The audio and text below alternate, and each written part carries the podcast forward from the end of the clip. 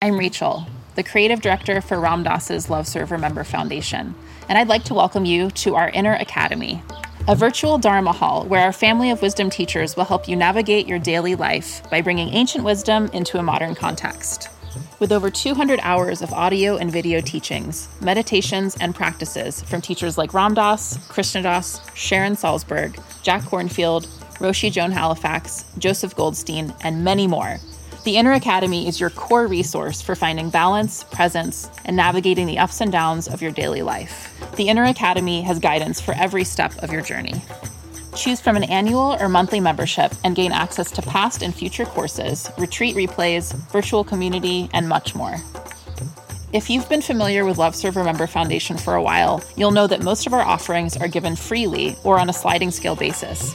So when you subscribe to the Inner Academy, you're paying it forward and bolstering our ability to continue creating accessible offerings for all in the future, as Ram Dass wished for us to do.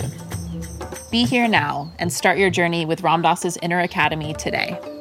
For more, visit ramdass.org forward slash inner academy. Teaching meditation can be a deeply rewarding experience.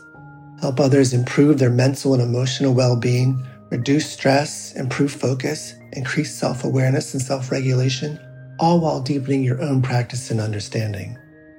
Join acclaimed author, Buddhist teacher, and Emmy Award winning musician David Nichtern on Tuesday, May 28th at 6 p.m. Eastern Time for a free online discussion on teaching meditation in Dharma Moon's renowned mindfulness meditation teacher training program. Get certified by Dharma Moon to teach meditation lead group practice sessions, and work with individual students. Visit dharmamoon.com slash be here now for more info and to reserve your spot for the free online event with David Nichtern on May 28th. Worried about letting someone else pick out the perfect avocado for your perfect impress them on the third date guacamole? Well, good thing Instacart shoppers are as picky as you are they find ripe avocados like it's their guac on the line. They are milk expiration date detectives. They bag eggs like the 12 precious pieces of cargo they are. So let Instacart shoppers overthink your groceries so that you can overthink what you'll wear on that third date. Download the Instacart app today to get free delivery on your first three orders while supplies last. Minimum $10 per order. Additional terms apply.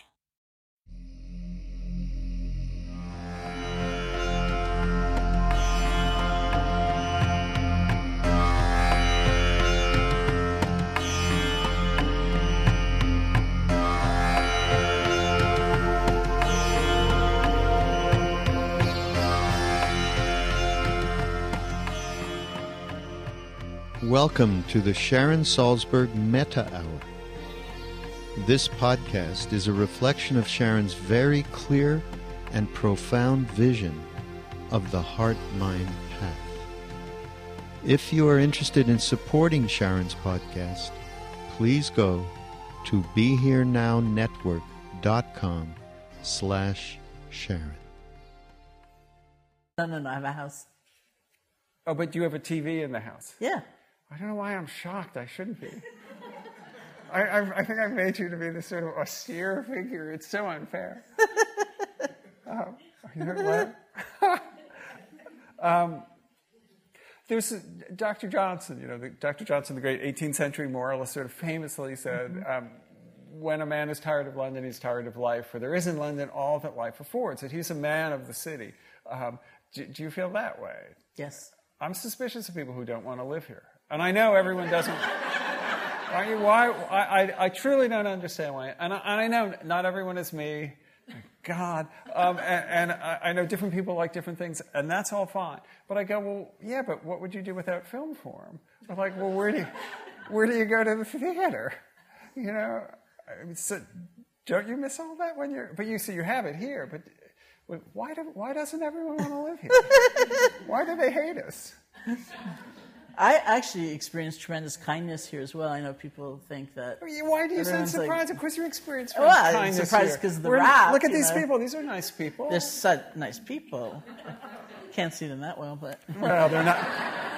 They're not that nice. Um, no, but you know how everyone, uh, the rap is that New York is so cynical and remorseless and you know it's going to grind you down and uh, you know it's a dog eat dog world and people step all over you. But I experienced tremendous kindness here. Yeah, me too.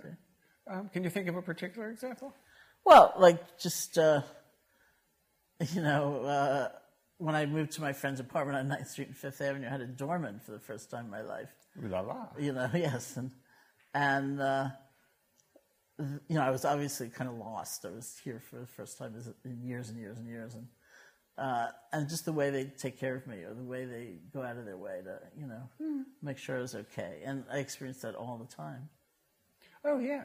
People, I think also people like um, when they know something you don't know, and people are very generous with their knowledge. And if you just have the courage to ask them, um, except for the people who panic and, and don't actually know how, how to get to that store, but will tell you anyway. Um, and, and, you're 20 blocks uh, uh, before you realize they didn't know anything. They couldn't just say, people, do you find that to be so? People can't say, I don't know. Uh, well, it's kind of a minor thing in my mind because I remember I lived in India for a few years where it's really a pronounced characteristic. Oh, is it? I oh, yeah. It's like it would be very shameful to say you didn't know. So it's better to give wrong information. All, every moment. Any moment of the day. Really? Yeah, yeah, because you would lose a lot, you know. You would lose face. face. Yeah or, or self-esteem. Yeah, yeah, but then, but why don't you lose face two minutes later when you sent someone the wrong direction? Because you don't see them again. right, of course, you sent them off a cliff of some kind. Yeah, yeah, they're walking um, and walking and walking, um, walking and walking, looking wow. I didn't know that was a particularly Indian um, thing. It's I think of it as a New York thing or a me thing because I panicked.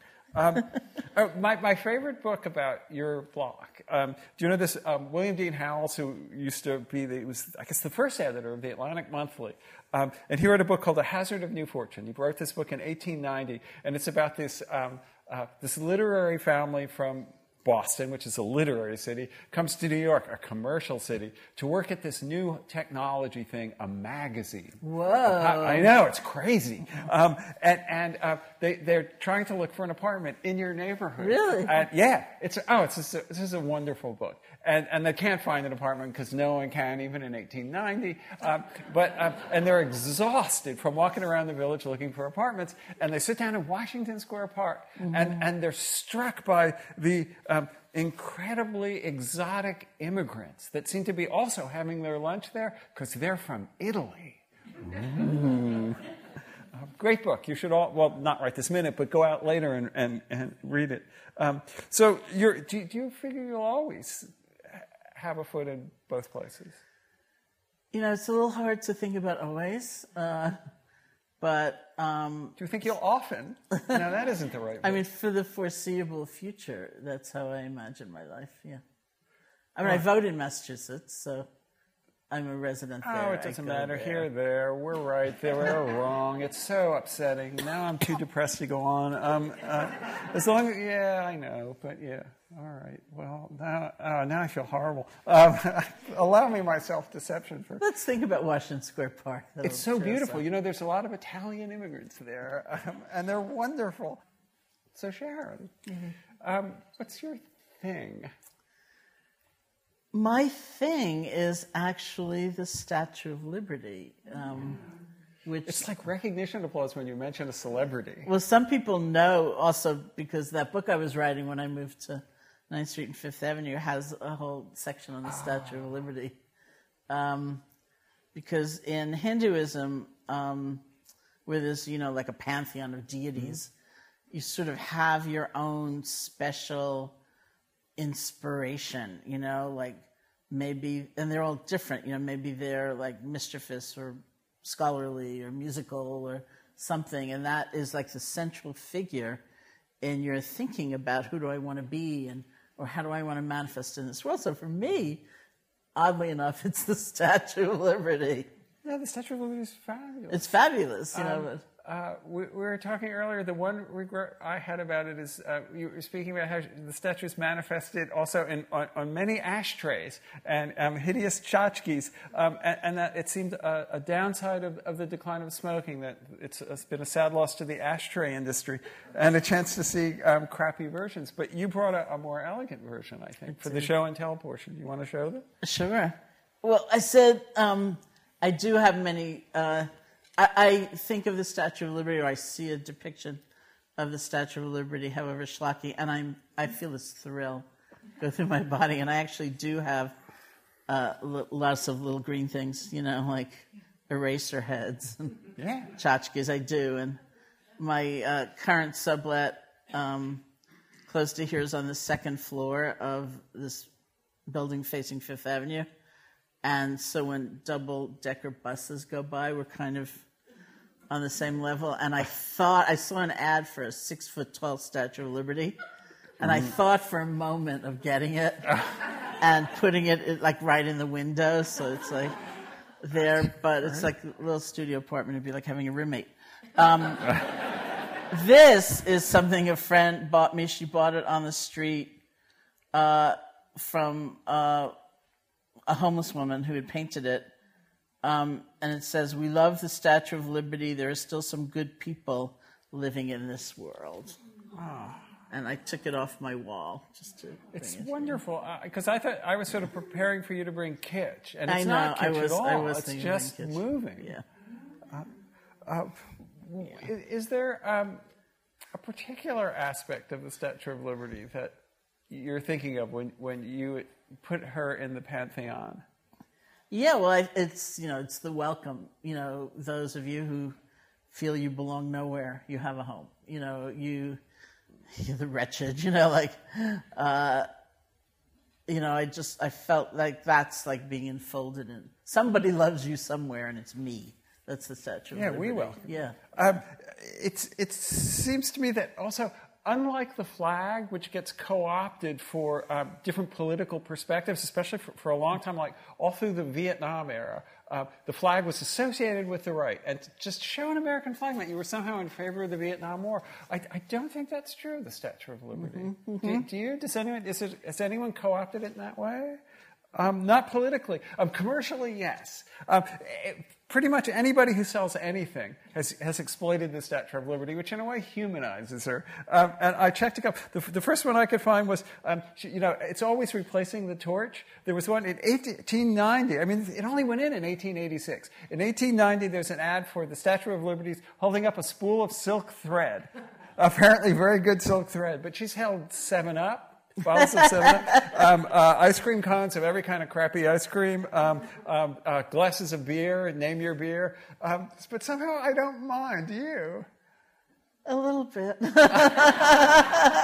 Yeah? you think we should have a um, keep your hands off her? No, I just, you know, uh, it, it isn't quite the unconditionally loving message. it's like, buy this beer, you know. No, it's not. Um, it is, I guess, implicitly dismissing another beer, an inferior beer. We don't want that beer. Um, well, you know, the, the official name, the actual name, Liberty Enlightening the World, right? Designed by Frederick Bartholdi, who did the Eiffel Tower, right? Right?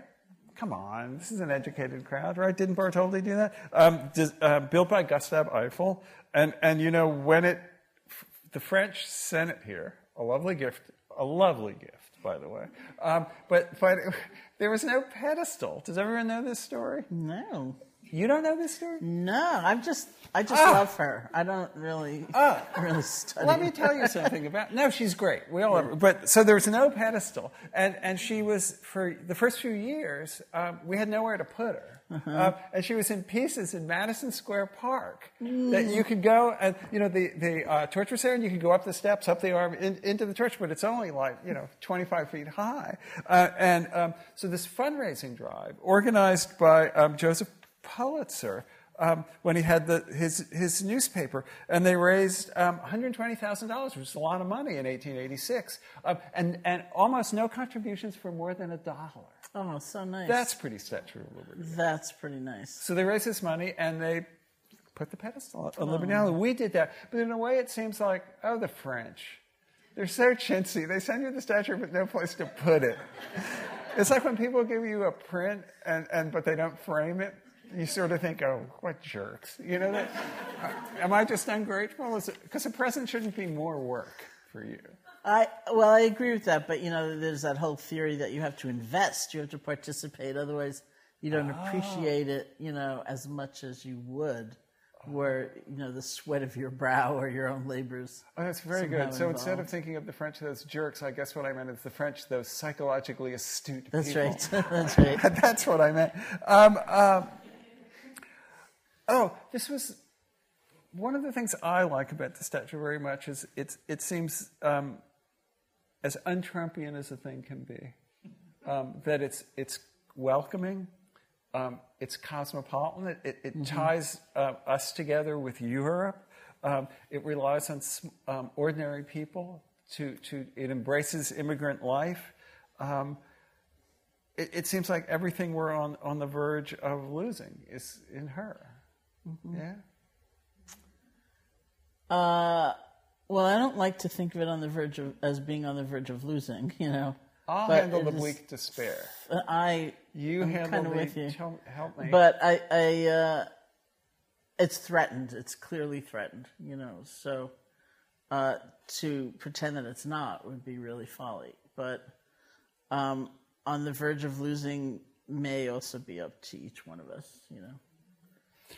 Do you find the people, as long as I've taken us down this dark alley, um, it, in the, in the days since the elections, it changed the way people have come to you? Do they want different things from meditation that they wanted two weeks ago? Yes. Uh, I mean, in some ways, yes and no. You know, the no is uh, people have always sought a sense of perspective and not to be defined by the current circumstance they find themselves in. So they want, you could say it in different ways, something deeper or something bigger, you know, Yeah. that they can feel genuinely connected to, you know, not make believe, but genuinely connected to so that the circumstances they're in, uh, whatever it might be, um, are not it's kind of sealing off all sense of possibility. You know, it's not really defining the sum total of who they are what they're capable of. People have always wanted that. You know, whether it's because of their you know aging parent or their child or their brother or their job or their you know crazy mind, which uh, you know so restless or whatever, um, or their physical condition. Um, that's I think for all time, but uh, I think there is, you know, at least the people I've seen, you know, clearly a level of despair. And um, somebody, I was just in uh, California, and somebody said it really well. I think uh, in this gathering I had, she said, "I don't see a way to be." Um, coming from a place of love and compassion, which is my biggest value in life, and to be taking action, like to be taking strong action. They seem completely antithetical to me. And they don't seem completely antithetical at all to me. No, and they wouldn't have to Dr. King either. Yeah, that's That- right, that that's his, right. His militant political action was an expression, fr- from his perspective, of his Christian faith, and Absolutely. it was a loving action. Absolutely. And it was a pacifist action, Yes, that's right. right? That's right. So I hope you set this person straight. Well, I, Do you smack him? Do you ever that kind of just go? no, I feel like so nice. I, I said, I mean, I, you know, And I- smack him in search of a, you know, in, in pursuit yeah, of a yeah. greater wisdom. Yeah, well, it's like you know, like our mutual friend was saying, fierce compassion. You know, like uh, they don't seem antithetical at all to me. Which is not to say it's easy to find, you know, this week, um, the expression of one's action quite yet. You know, like I don't know what. It, that's Yeah. one of the things Yeah. that plunges me into despair. Is um, I don't know what to do, and to feel passive is is, Yeah, is a horrible feeling. yeah, yeah. I don't know how to act. Yeah. I mean, I think that will come as uh, we're together and working out actions and things like that. But I think that commitment to um, one's greatest values, however you express that, you know, so that it's not having the suffering define you, you know, and it's not just getting bitter and, and callous and hateful and and especially not being driven by fear, which is certainly going around. I'm a fan of fear, I have to say. I think fear is my friend. That that fear gets me to like run away from things I should run away Oh, yeah, from. yeah, Uh, fear gets me to um, think about well, I, I I have to do something about something. I think fear is very good for us. Yes. Fear has stopped me from doing things that I was, in, in retrospect, and by retrospect I mean 10 seconds, um, wise not to do. Oh, You don't like well, fear? in- no, no. In the great Buddhist tradition of being uh, excruciatingly precise about the use of language, you know, enough to drive a person crazy. Um, there are different kinds of fear.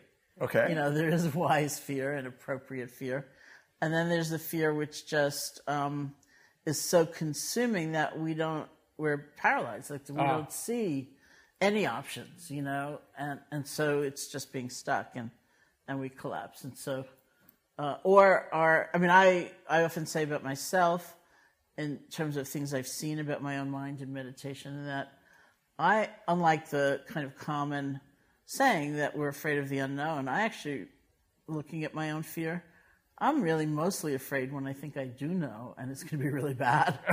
and it's the Oh, yeah. stories I tell myself. oh, that's And that when I remind myself I don't know, and it's like I feel relief, I think, wow, I don't know. There's space. Right, ignorance offers possibilities that knowledge cl- forecloses. Like, If it's actually knowledge and not. Darn it, there's always a catch. Um, uh, so I, I would be wrong then to think of uh, meditation as, as conservative in the political sense, that it's not teaching people to accommodate themselves to um, unpleasant circumstances. It's giving them the clarity of mind to, re- to respond to them actively. Yeah. I think. I've got to write some letters of apology. to some we meditation. can, we can talk if you want. I mean, it's my world. Uh, you know, I think the I and I understand the other point of view in that the language that's used and it's not inaccurate. It's just um, the conventional association with those words would lead one to think meditation is very passive and uh, you know, like medit- mindfulness means uh, accepting things the way that they are, or being with your experience without judging. So it does sound like you're a doormat, really. Um, I know I. I don't like to say doormat. Doormat is, can be such a pejorative term, but well, yeah. it sounds like that. Yeah. You know, but it's it's not meant to be that. It, it means a more dynamic, creative relationship to what is, rather than having so many old habits come in so quickly to distort that relationship. So, in that sense, not so different from what a really good psychiatrist might want to do to make you not a prisoner of your past. That No, you look I slightly. you don't want to buy this. Uh, no, I, I, I, I can buy it, although I'm, you know, I'm not a really good psychiatrist, so, uh, or a psychiatrist at all. When the cops find out. but uh, I, I think that is definitely part of it. It's not just not being a prisoner of your past; it's not being a prisoner of other influences, like some very strident cultural um, interpretations of things. Not being a prisoner of your assumptions when you meet a stranger, uh, and not being a prisoner of some of the kind of uniform uh, delusions, really, like uh, that we are so separate, that we don't live in an interdependent universe. We don't need anybody, you know. And uh, there are lots of ways I think the structures of society are created around certain delusions, you know. Yeah. And so you have to look pretty deeply to work through that. Um, I thought we might end with, um, well, before we take some questions from the audience, with uh, the, the Emma Lazarus poem that's inscribed um, that she wrote for the uh, Statue of Liberty. Um, it's, you know, as, as we know, it's called The New Colossus. And, and did you know, she didn't want to write it. Um, they offered her the job. I don't know, I don't know who. Someone called her, "Uh, do you want to write the, oh, I guess they didn't do this then. Uh, do, you, do you want to write this poem? And she, she said, I can't write a poem for a statue. She didn't want to write for anything inanimate, but she thought about it for a while, um, and she did write something. I, would you read it? Sure, now I'll cry. Not like the brazen giant of Greek fame, with conquering limbs astride from land to land. Here at our sea washed sunset gate shall stand a mighty woman with a torch, whose flame is the imprisoned lightning, and her name, Mother of Exiles. From her beacon hand glows worldwide welcome. Her mild eyes command the air bridged harbor that twin cities frame. Keep, ancient land, your storied pomp, cries she with silent lips. Give me your tired, your poor, your huddled masses yearning to breathe free, the wretched refuse of your teeming shore. Send these, the homeless, tempest tossed to me. I lift my lamp beside the golden door. Please join me in thanking Sharon Salzberg. Thank you. Thank you.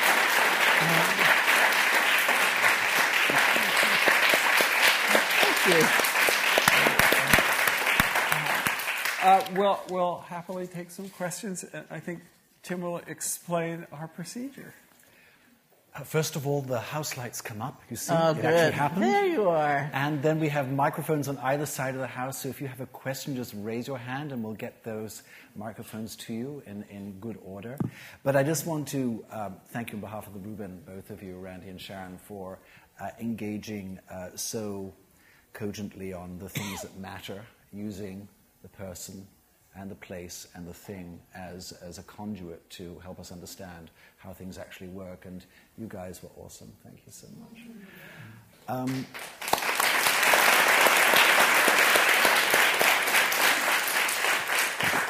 in your conversation, there were a few cue words that came up, and one of them was transformational.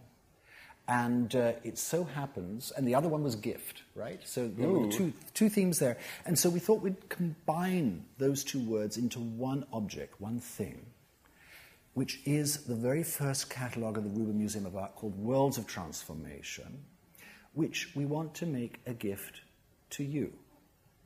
So, and this is how this works there are three of them, and so the chances are quite considerable. And all you need to do is fill out the back of this card in a sort of cursory way. I mean, email is fine, and uh, then uh, we will collect all these cards at the end of the Q and A.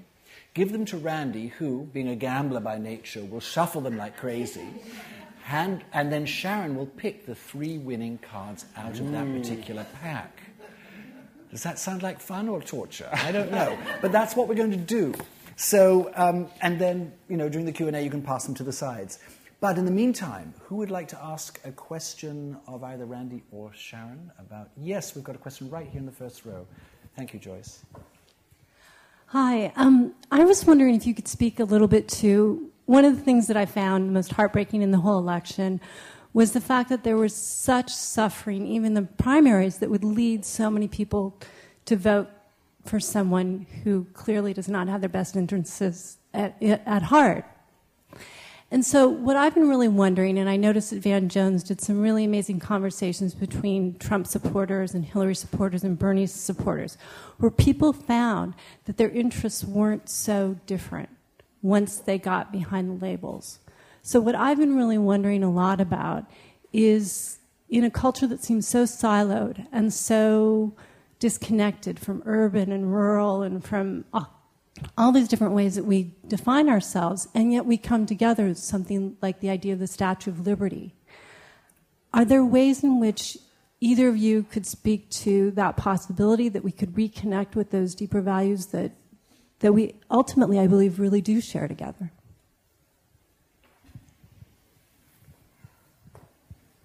I, I, I, have no comfort to offer you of any kind. Um, I don't mean to be glib about it, but I just think it's unbelievably awful and it's only going to get worse. And, and it's and, and for, for four years and, and worse in ways that, that's going to make life uh, just un, unspeakably uh, dreadful for our children. He's going to appoint these crackpots to the Supreme Court. They're, you know, they're all like 19 years old. They're going to be holding those judgeships for 50 years. Uh, the, the, I, I, I'm just stammering and super. And that's one of the reasons I feel bad is that it's not like something just truly tragic has happened, like the death of a parent, where you can somehow find it in, in you to go on. Um, today was just like yesterday, um, except for, you know, the three crackpots he's already naming. Um, um but he, he will continue to act in ways that makes our lives worse and worse. And I don't know how to begin to take action yet. And, and I hope more, I think this is a political question as, as much as, if you'll forgive me, as a, a, a, a question about our, our inner development. Um, and, and I look to people more politically savvy than I am to, to give me ways to act.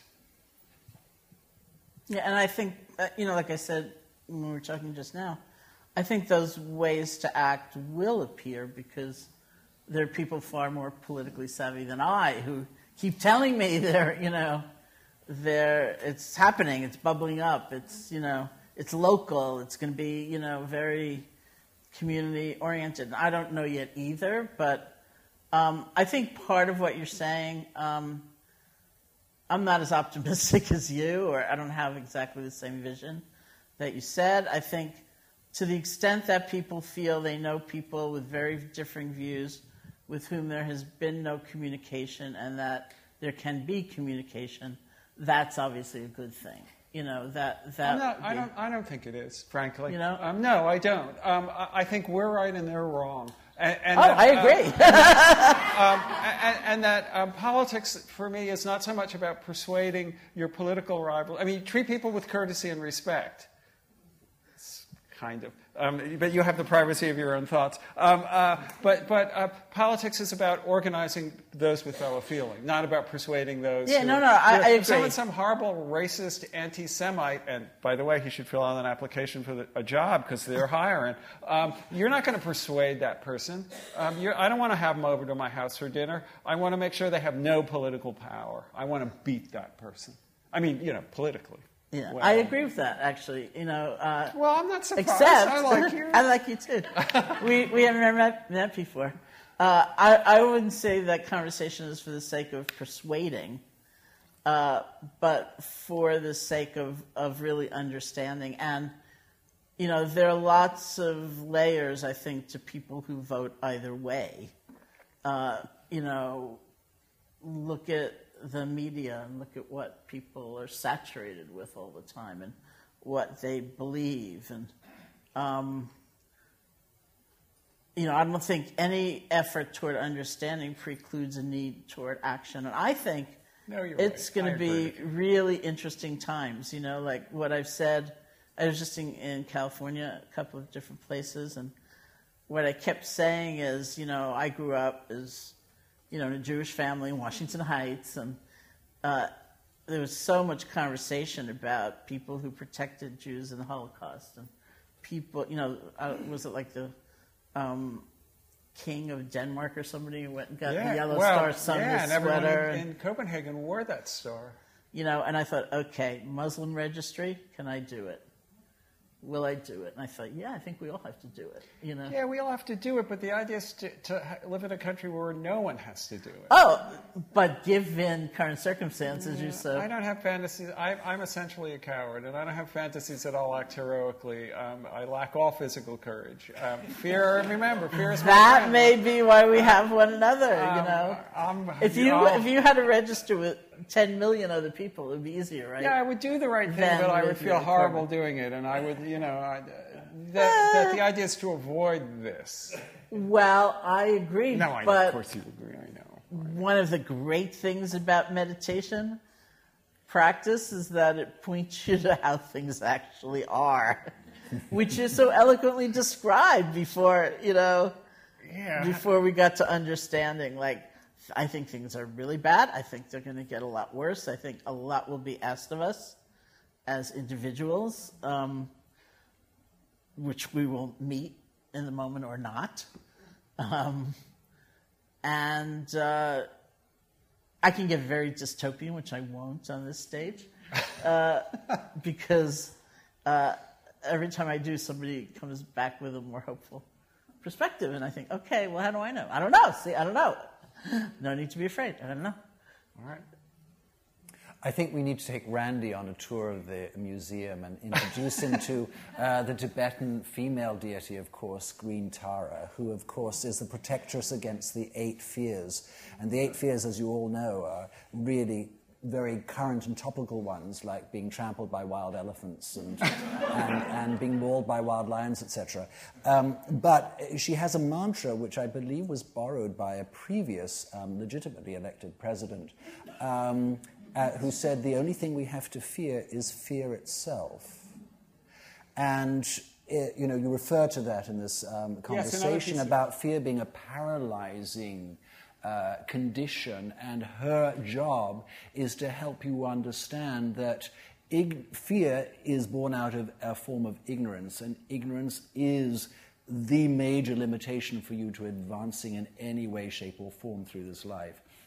So, Randy, we'll take you on a personal All tour, right. and, and you may well find yourself being transformed as a result of that. That's our job here at the Rubin. And then you can keep you coming back, and we keep checking in. How how you feeling? Ah, this is great. I could, I've never been a research subject before.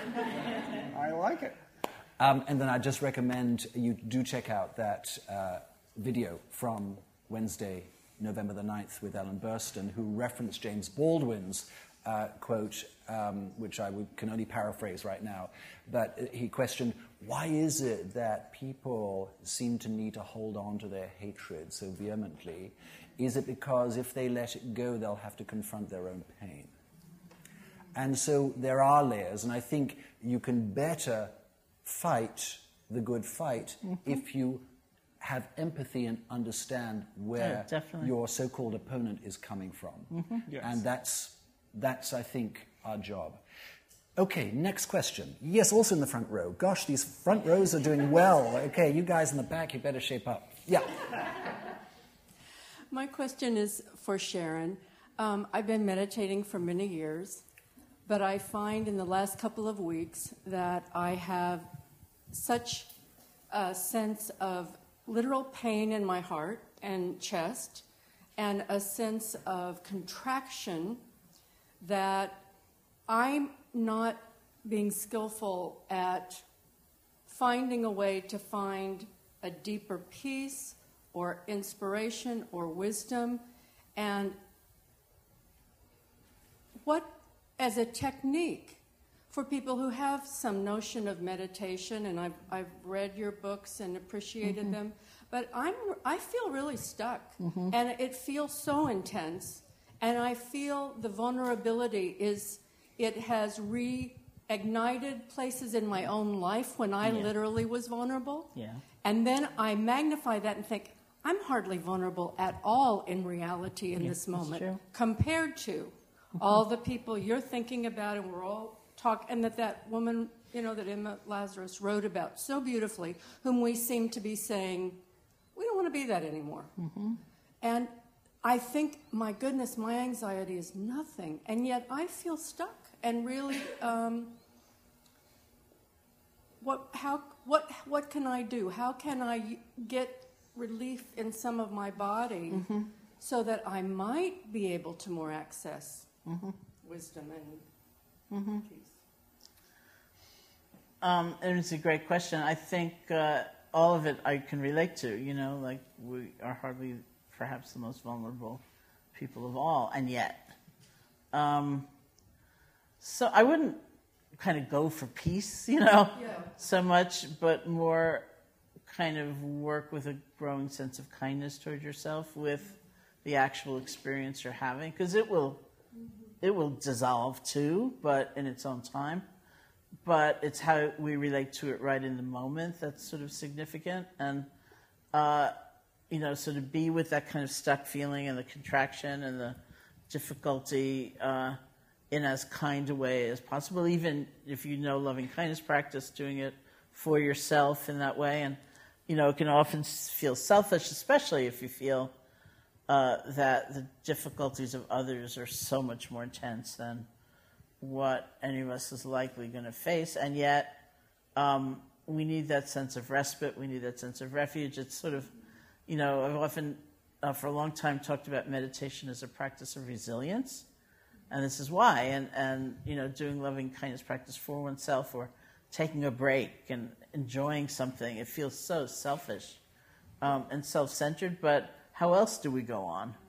you know, in a in a steadier way, but by having that sense of resource inside. So you also have to look for the good, and sounds so hackneyed, I know, but um, there's I have this friend Barbara Fredrickson who I was on the stage once with, uh, who's a who's a researcher in um, North Carolina who researches positive emotion. And uh, she has this theory. It's called broaden and build. It's not positive emotion just to like be um, superfluous and conflict avoidant, but broaden in the sense that when we are locked into fear, locked into greed, locked into hatred, we get tunnel vision. And with something like gratitude for something or generosity or sense of connection, our world opens up. So then we see possible courses of action, which we can't. Actually, you know what's really spooky?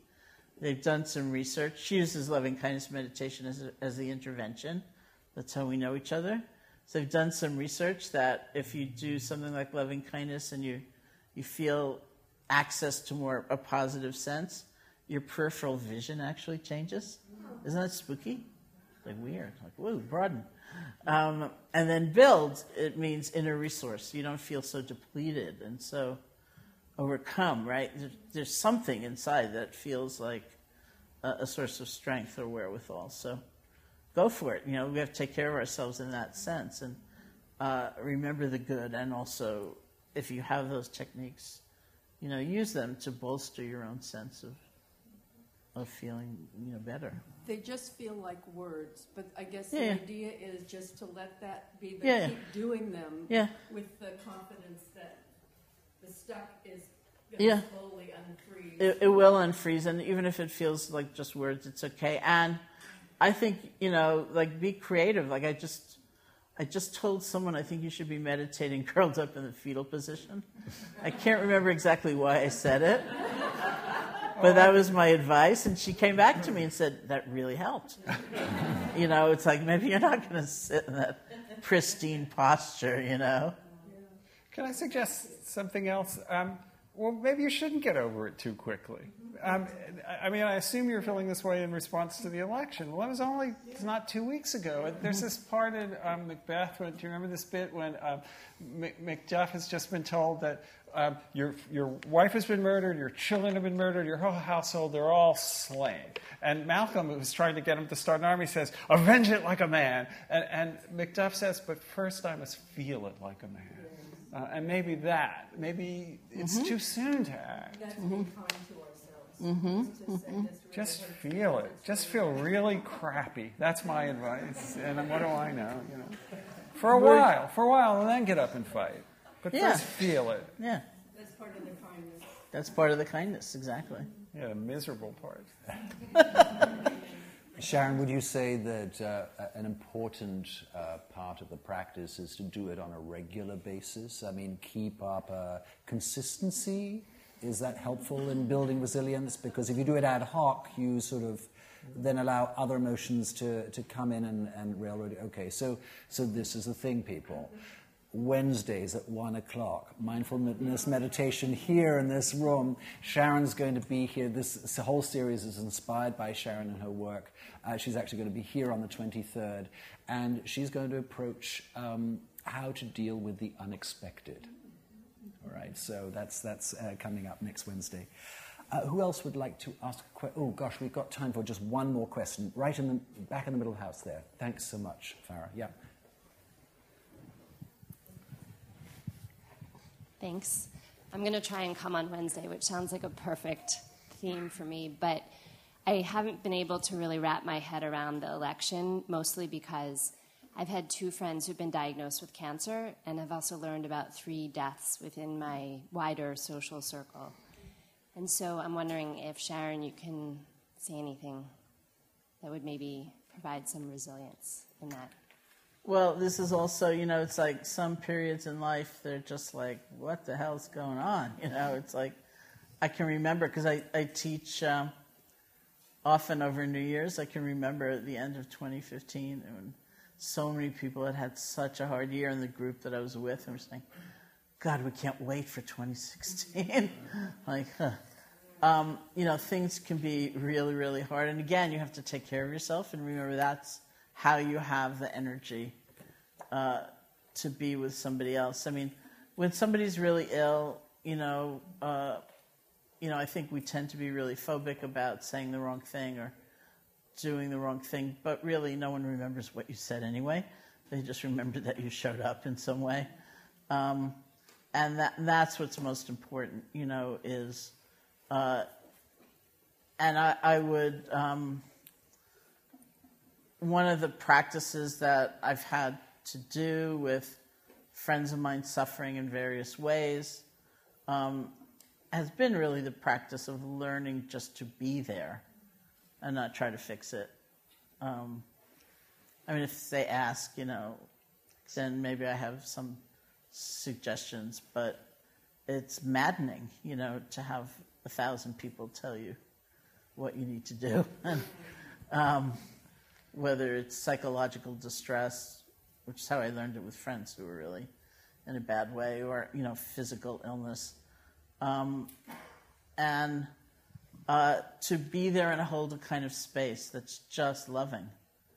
You know, that's our job in a way. And uh, as much as we want someone to survive or get better or flourish, um, we can be there wholly, fully, and then not not feel, you know, betrayed because we couldn't control it. That's very hard for us. But that's why it's like a practice, you know, is doing it. I'll also say that um, uh, as just a sort of side note, when uh, people ask all the time if somebody, if you're actually sitting with somebody who's dying, uh, what to say, and uh, from the Buddhist tradition, they say, um, remind them of the good that they've done. And I always thought that was weird. I thought, that's so weird. Like, you know, because then they'll be even more attached to life because, you know, you were a great aunt or friend. You were a great friend. Remember when we went to Washington Square Park and we did all those outrageous things? And you really gave me the courage to step out and do it. And, uh, and I thought, oh, they're going to hold on. They're going to suffer even more. What a terrible thing to suggest. But because, you know, that was what I'd been taught, it's what I always tell everybody. And, and every single time people have come back and said to me, it was the perfect thing you know, it just changed the energy in the room. It was a way of, it's like affirming love. Um, and instead of regret, you know, and things undone and stuff like that. And it really freed the person to kind of move on in some, in some way. So uh, there are ways in which we, we can learn from one another, you know, just sort of um, at least suggestions for how we can be there, you know, in the best way. That's why this series is called Wisdom. Thank you, Sharon, and thank you, Randy, so much. So much.